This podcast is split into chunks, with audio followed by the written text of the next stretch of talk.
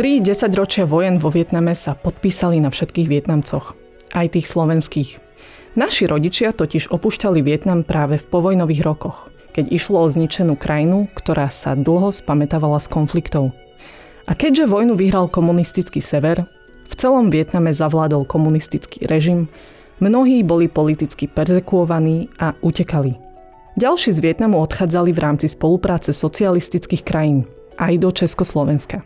Môže sa vojnová trauma preniesť aj na ďalšie generácie Vietnamcov, narodené už napríklad aj na Slovensku? Neplačem pri filmoch ako je Titanic, ale že ma rozcitlivie film o vietnamskej histórii alebo o vietnamskej vojne. Počúvam prevažne takú staršiu hudbu, povedzme, je to hudba z čias vojny, voláme ju, že červená hudba.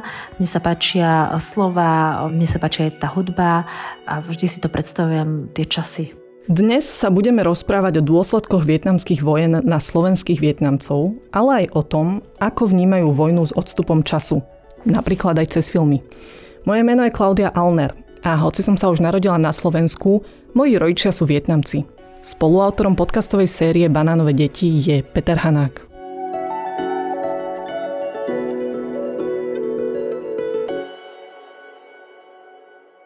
Vitium Group SRO, váš spolahlivý partner v oblasti importu a manažmentu pracovnej sily z krajín mimo Európskej únie.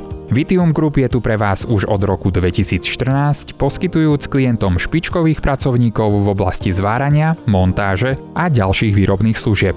Viac informácií na www.vitium.sk. Už v minulej epizóde tejto podcastovej série sme podrobne hovorili o vietnamských vojnách. Aj o spomienkach viacerých slovenských Vietnamcov, ktorí vojnu zažili na vlastnej koži ako deti. Ak ste tento diel nepočuli, odporúčame pustiť si ho ešte predtým, ako budete počúvať dnešnú epizódu. Ale iba ak máte silný žalúdok a potrebujete si doplniť kontext o politických príčinách, priebehu a hrôzach vietnamských vojen. Pán Vo prišiel vo vojne o oboch rodičov už ako 7-mesačný a vychovali ho starí rodičia. Trvalo to veľmi dlho, lebo hneď aplikovali naši lídry sovietský model, alebo čínsky model hneď na ten. Ja si myslím, že nebol Vietnam pripravený na to. Na tomko eh, si pamätám, že babka vedela zabezpečiť pre nás veľmi slušný život s tým eh, polnohospodárstvom ona mala nejakú podu, sama prasovala na tom, alebo najmala niekoho, hej, aby mala z toho dobré žatvy a sme vedeli z toho dobre žiť. Ale prišlo, neviem, 4 roky po vojne rolnícke družstvo. Presne ako preniesli zo Sovietskeho zväzu, tak už aj u nás fungovalo. A hneď v ten rok, čo začínali s tým rolníctvom, tak sme mali nedostatok potravín. Hneď v tom prvom roku. A vtedy doma došlo u nás doma k hádkam medzi mojou babkou a mojim dedom, lebo dedo bol komunista, bol zastanca toho systému a babka žila v druhom režime dlho. Ona bola podnikateľka, bola rovnička, tak bola veľmi proti tomu. Tak ako chlapec som si všimol ich hádky kvôli tomu systému, kvôli socializmu. A vtedy už som vedel, že nejaká chyba tam je s tým komunizmom, s tým socializmom. Takýchto príbehov je plný Vietnam. Po troch dekádach vojen zostali milióny sirôt, vdov, zranených alebo postihnutých chemickými zbraňami. Ako sme spomínali už minule, ešte veľa rokov po vojne sa rodili nové generácie detí s vrodeným defektom spôsobeným látkou Agent Orange – Tejto látke sa pripisuje až pol milióna takýchto prípadov. Ja som si veľmi neuvedomil, že som sirota. To slovo neznamelo nič pre mňa, nakoľko som bol veľmi dobre zabezpečený, o mňa bolo všetko postarané. Až neskôr, keď sa narodili synovia, tak som zistil, že vlastne mi chýba to najdôležitejšie, rodičia. Rodičia to je to najlepšie, čo človek môže mať ale ako starší človek viem byť silný, tak viem to prežiť. Možno mi chýba tvrdá ruka otca napríklad. Hej. Ja som žil v podstate len e, v spoločnosti žien. Mal som tety okolo, babku okolo. Dve babky som mal aj z maminej strany. Mama bola ako jediná dcera, tak babka ma brala ako zvlášť. Ale traumu som nezažíval ani nezažívam.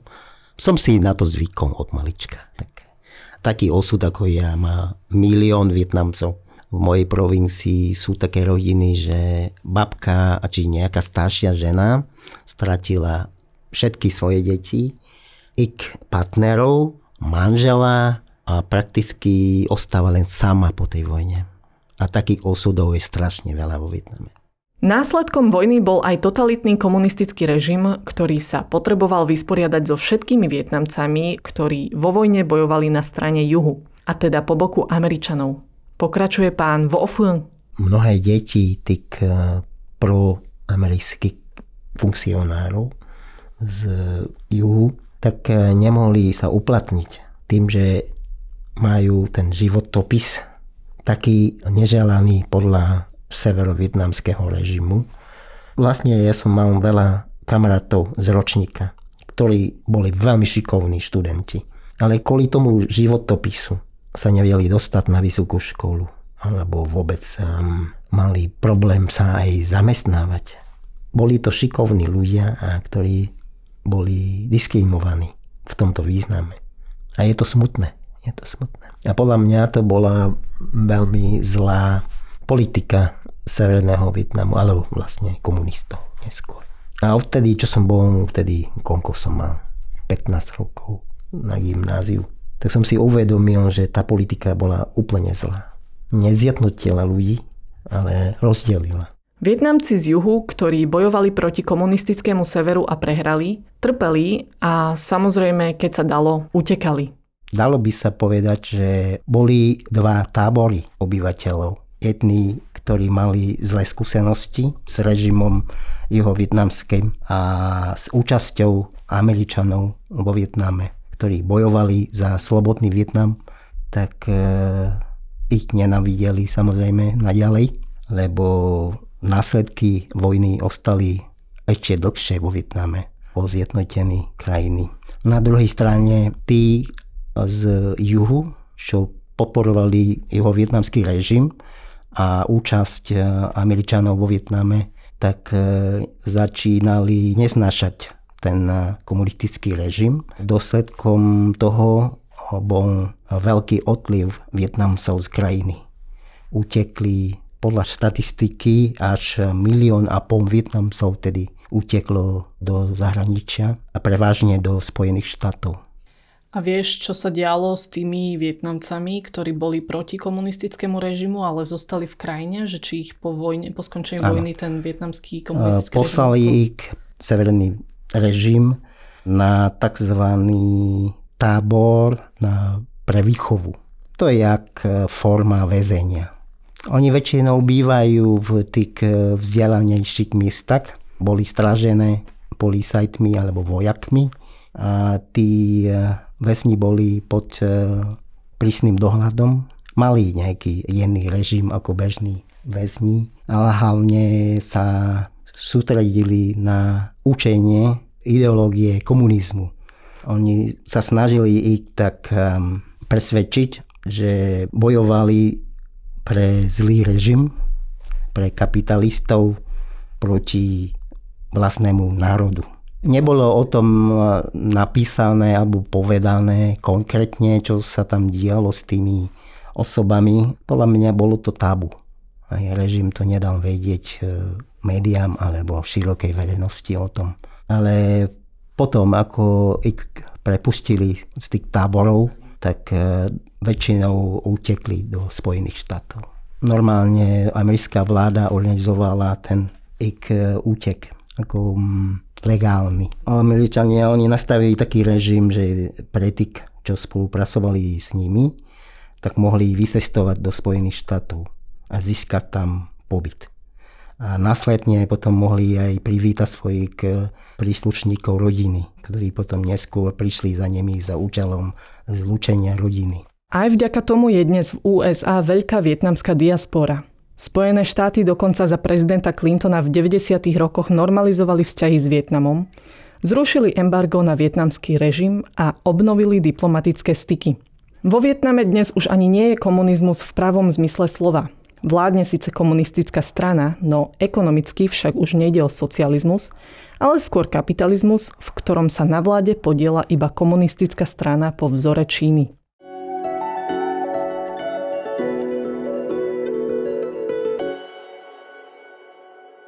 Vráťme sa ale k slovenským Vietnamcom. Krajina po vojne nemala priemysel ani kvalifikovaných pracovníkov a práve preto prišli z Vietnamu do Československa mladí ľudia, aby sa tu vyučili a získali skúsenosti. Napríklad pri práci so strojmi. Tento príbeh, ako sa sem dostali naši rodičia, sme rozpovedali už v predchádzajúcich epizódach podcastu Bananové deti. Ako hovorí názov našej podcastovej série, venujeme sa najmä druhej generácii Vietnamcov na Slovensku, teda potomkom vietnamských migrantov. To som aj ja, moji súrodenci a kamaráti. Dá sa povojnová a bezprostredne povojnová trauma rodičov preniesť aj na ich deti? Odpoveda 26-ročná fotografka Kvet Nguyen. Keď som objavila pojem medzigeneračná trauma, tak som pochopila, prečo neplačem pri filmoch ako je Titanic, ale že ma rozcitlivie film o vietnamskej histórii alebo o vietnamskej vojne. Alebo niečo, čo je bližšie vlastne k mojim vietnamským koreňom. Určite si myslím, že existuje prenos tejto traumy z rodičov na deti. Cítiť to hlavne na strachu, ktorý pociťujem, ktorý sa preniesol na mňa, alebo aspoň to je moja téza, že sa preniesol strach z neznáma, z neistoty, z cudzieho, alebo z toho, že sa to môže celé zopakovať. Ako príklad uvediem strach, keď vypukla vojna na Ukrajine, keď bola napadnutá Ruskom naši rodičia začali premýšľať nad tým, či je vlastne Slovensko bezpečným miestom a či sa náhodou nemajú pripraviť na to najhoršie a na to, čo si zažili už pred nejakými rokmi dozadu. A vlastne tá trauma sa prejavuje podľa mňa hlavne v tom, ako žijú ten život a ako sme sa naučili žiť aj my, deti našich rodičov. Hľadáme vlastne neustálu pokojnú každodennosť, nevytváranie konfliktov, väčšinou sme ticho, nesnažíme sa vytvárať si nejak vysoké ambície, čo sa týka politiky a všeobecne zastávame skôr taký ten pokojný alebo kľudný život bez e, konfliktov. Asi takto by som zhrnula povojnovú traumu v skratke Avšak ona sa objavuje vo viacerých aspektoch života, keď sa už pozrieme konkrétnejšie na, na akoby tematicky, ale myslím si, že sme to už zhrnuli v ostatných epizódach. Za mňa je to teda trauma, ktorá sa prenáša napríklad na medziludské vzťahy, kde vzniká celkom oprávnený, ale zároveň aj neracionálny strach z, z cudzích ľudí, ktorí majú podobný pôvod k ľuďom, ktorí kedysi napadali Vietnam ako krajinu, čiže k americkým vojakom alebo k francúzským garnitúram. Chen Ming Tiong, ktorého poznáte z predchádzajúcich epizód ako Miňa z Banskej Bystrice, to vníma takto. Neviem, či si druhá generácia Vietnamcov nesie nejakú traumu z tejto vojny. Skôr, aspoň ja si vážim viac, do akej doby som sa narodil, že si nemusím zažívať to, čo si museli moji rodičia zažívať, že nemusím si zažívať tú neistotu, ten neustály strach a nevedieť, že či tá vojna skončí, kedy to skončí. No muselo to byť strašné. Nikki Chang, ktorá je rovnako ako Miňo a Kvet z druhej generácie, hovorí, že rodičia doma počúvali a aj ju naučili na vietnamské vojnové piesne. Ja počúvam prevažne vietnamskú hudbu. Určite som veľmi ovplyvnená mojimi rodičmi, ktorí eh, nám ju púšťali od rána do večera. Počúvam prevažne takú staršiu hudbu. Povedzme, je to hudba z čias vojny. Voláme ju, že červená hudba. Mne sa páčia slova, mne sa páčia aj tá hudba a vždy si to predstavujem tie časy tých ľudí, ktorí vlastne v tom čase boli v boji a keď ju počúvali, tak čo museli asi cítiť. Napriek tomu, že 8 rokov žila vo Vietname, narazila na to, že o vojne vie veľmi málo. Keď som žila vo Vietname tých 8 rokov, keď som tam pracovala, tak ja som cítila svoje nedostatky tým, že som tam nevyrastala. Ja som napríklad nepoznala alebo nemala to vzdelanie, tie všeobecné poznatky o vietnamskej vojne. Ja samozrejme stále sa hovorí, že nás štát učí iné veci, realita je možno iná a vlastne americké filmy a literatúra píše úplne o niečom inom, každý má na to úplne iný pohľad, ale mňa trošku mrzí to, že ja som nedostala to vzdelanie z vietnamského pohľadu o vojne. Potom si čítam kade tade a vlastne neviem si urobiť o tom prehľad alebo vlastne obraz. Neviem si vytvoriť o tom názor a myslím si, že je veľa zamlčaného. Moji rodičia alebo vlastne aj starší ľudia mi hovoria, že veľa detailov o vojne nie sú vlastne povedané a doteraz nevieme na 100% čo sa kde kedy udialo. Takže nemôžem povedať, že by som mala tie potrebné poznatky o vietnamskej vojne, avšak cítim a vidím, aj čítam o tom, ako tá vojna všeobecne ovplyvnila ľudí. Ovplyvnila vietnamských ľudí, ktorí žijú ešte vo Vietname, ktorí tam teraz už nežijú, najmä starších ľudí ľudí a vlastne doteraz e, sú tie vplyvy veľmi silné a emócie veľmi silné. A videla som asi pár amerických filmov, ktoré vlastne znázorňovali alebo hovorili o vietnamskej vojne. Vždy sa mi to zdalo, že asi to nebude úplne e, tá pravda. Bude to ten pohľad e, americký.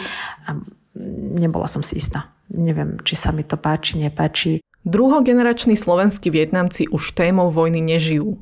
A aj polovietnamec Michal Novotný, ktorý je spoluorganizátorom vietnamských dní, priznáva, že o vojne vie málo. Ťažká téma, neviem ti na ňu úplne odpovedať, pretože nemám úplne naštudovanú vojnu vo Vietname a veľmi iba povrchne. Nie na to, aby som dokázal si vytvoriť nejaký pevný názor na to. Keď som vo Vietname, bol som pozrieť múzea, samozrejme. Ale... Skôr, prepáč, ma mm. zaujíma to, že keď uh, si napríklad možno videl nejaký mm-hmm. film mm-hmm. o vojne vo Vietname, že či mm-hmm sa na to pozeráš nejakým spôsobom, povedzme, kriticky, alebo mm. si to pozeral ako akúkoľvek inú kultúru, tým, je... že sa to ako keby áno. trochu e, ťa dotýka? Jasné, jasné. Ja si myslím, že každý ten film by mohol byť natočený podľa toho, kto ho natáča, ktorá strana, vieš, to je no, Samozrejme, preto sa pýtam na tie americké, lebo áno, tie hej. my tu v Európe vidíme, bežný Slovák vlastne áno, áno. skôr pozná hej. tie americké filmy o Vietname, hej, či už od Kopolu. Necítim, necítim popravde, ďalšie. necítim vôbec nejakú krivdu v tomto prípade, pretože naozaj to nie je to téma, ktoré by som sa nejak hlbšie rozumel, takže to keby som sa začal byť do, do prs o tom, že Američania sa zase zromantizovali a spravili akože z nepriateľov alebo z tie zlé negatívne postavy tých Aziatov, by bolo také z mojej strany iba také, také čip. Táto nevedomosť má viacero dôvodov. Popisuje to Vietnamec z druhej generácie Mitko Tiep Pham, podľa ktorého sa slovenskí Vietnamci o tejto histórii na dejepise v škole takmer nič nedozvedia. V mladosti som bol veľkým fanúškom dejepisu hlavne čo sa týka medzinárodných konfliktov. A rád som o nich čítal, rád som o nich pozeral filmy a bol to jeden z mála predmetov, ktorý ma škole zaujímal. Na Slovensku sa hlavne ale rozoberá európsky konflikt a o vietnamskej vojne sa samo o sebe veľa nehovorí. V amerických filmoch sa vojna vždy ukazovala ako prestrelka v lese, kde jeden samostatný vojak, väčšinou Američan, odstrelil asi 15 až 20 ľudí a potom sám utekal cez celé pole a naskočil do helikoptery. O kultúre, najmä vietnamskej, ale aj o tom, či vlastne slovenskí Vietnamci sledujú slovenskú, vietnamskú, americkú alebo dokonca japonskú kultúru, ste už mohli počuť v jednej z našich predchádzajúcich epizód. Prečo ale nevedia o vojne viac z počutia od rodičov? Mítko vysvetľuje, že u nich doma sa o vojne veľa nehovorilo. Keď som teraz o niečo starší, mám eh, momentálne 32 rokov, už chápem, že to nebolo preto, že nechceli o tom hovoriť. Bolo to skôr preto, že si vojnu ešte dosť živo pamätajú. A pre nich to nie je niečo, o čom hovoríme pre vlastne záujem. Je to vlastne doba v histórii a hlavne veľmi ťažká doba, ktorú nechcú, aby ich deti zažili. To teraz si pamätám, že išiel som s otcom na, na tenis. A po tenise, neviem už prečo, ale spýtal som sa ho na vojnu. A spýtal som sa ho, čo sa najviac bál v, tej, v tom čase. Otec sa na chvíľku zamyslel a jeho odpoveď ma skutočne prekvapila. Povedal, že, že najviac a najväčšia hrozba počas jeho časov boli jachady v tuneloch. A vysvetlil to tak, že keď začali padať bomby, všetci utekali do tunelov. A keď povedal všetci, to znamená, že všetci ľudia, všetky zvieratá, aj všetko, čo sa, čo, čo sa nehybalo, a vyzeralo, že utekalo do tunelov. A v tej, v tej kope boli jedovaté hady, ktoré sa potom v tuneli zlakli ľudí a začali ich hrísť. A nechcel som tomu v tom čase veriť, ale pozrel som si to potom neskôr na internete a, a je to pravda. To veľa ľudia e, vlastne zomrelo na to, že ich poštípali hady. Mítko hovorí, že druhá generácia Vietnamcov na Slovensku vníma tak ako bežní Slováci viac druhú svetovú vojnu. O vojne vo Vietname sa dozvedel viac, až keď išiel do Vietnamu. Uprostred ulici za mnou prišla staršia pani, ktorá bola bezdomovkynia a pýtala si od mňa peniaze. A tá pani dosť viditeľne trpela z pozostatkov agenta Orange, ktorú vieme, že v tom čase sypali vlastne ten prášok, šípali z lietadla americkí vojaci. A doteraz si to dosť živo pamätám a, a celú noc som vtedy nespal. V ten istý týždeň som išiel do, do múzea vojny v Hočinovom meste a pri vchode mi dali zľavu na to, že som bol mladý, hovoril som po vietnamsky a zaujímal som sa o, o, o históriu, čo bolo úplne super. A strávil som tam asi 3 hodiny. Odvtedy sa vlastne vojne snažím viac rozumieť. Kúpil som si nedávno asi 900 stránovú knihu o vietnamskej vojne, napísal to Max Hastings a volá sa to, že Vietnam, vietnamská vojna vlastne. A som asi na strane 50, ale snažím sa. Tému o vietnamskej vojne očami druhogeneračných Vietnamcov uzatvára Miňo, ktorý hovorí o vojnovej skúsenosti jeho rodiny. Tak spočujte rodičov o vojne, pre nich tá vojna bola už taká akoby normálna, lebo oni sa do tej vojny narodili a to bolo pre nich normálne, keď sa museli napríklad schovávať pred bombardovaním, sa museli schovávať do takých podzemných tunelov a hovoril mi mama, že sa tam schovali a, schovávali aj jej starý otec, čiže môj prastarý otec bol taký vysoký, že sa tam nezmestil a proste musel dostať vonku. Tá americká strana zase to popisuje ako ako nejaký národných hrdinov, ktorí tam išli bojovať, akože asi áno, ale keď si porovnáme, koľko mŕtvych bolo Američanov a koľko Vietnamcov, čo bolo Američanov bolo asi okolo 65 tisíc, čo zatiaľ Vietnamcov bolo priemere asi cez 2 milióny, tak e, je to obrovský rozdiel. To je na dnes všetko. Už na budúce, o dva týždne v nedeľu, vám na odľahčenie od vojnových tém predstavíme bližšie vietnamskú kuchyňu. Povieme si, aké sú regionálne rozdiely v gastre vo Vietname, či polievka pho chutí na severe inak ako na juhu, aké suroviny používajú Vietnamci takmer pri každom jedle a zároveň si povieme aj o tom, ako sa zmenilo vietnamské gastro na Slovensku za posledných 30 rokov. Počúvajte nás na aktualitách alebo v podcastových aplikáciách. Na dnešnej epizóde podcastu Banánové deti sa podielali Peter Hanák, Adam Obšitník, Zorislav Poliak a Ivan Hrušovský. Všetci z portálu Aktuality.sk. Ilustrátorkou podcastu Banánové deti je Anička Dao. Zdraví vás Klaudia Alner.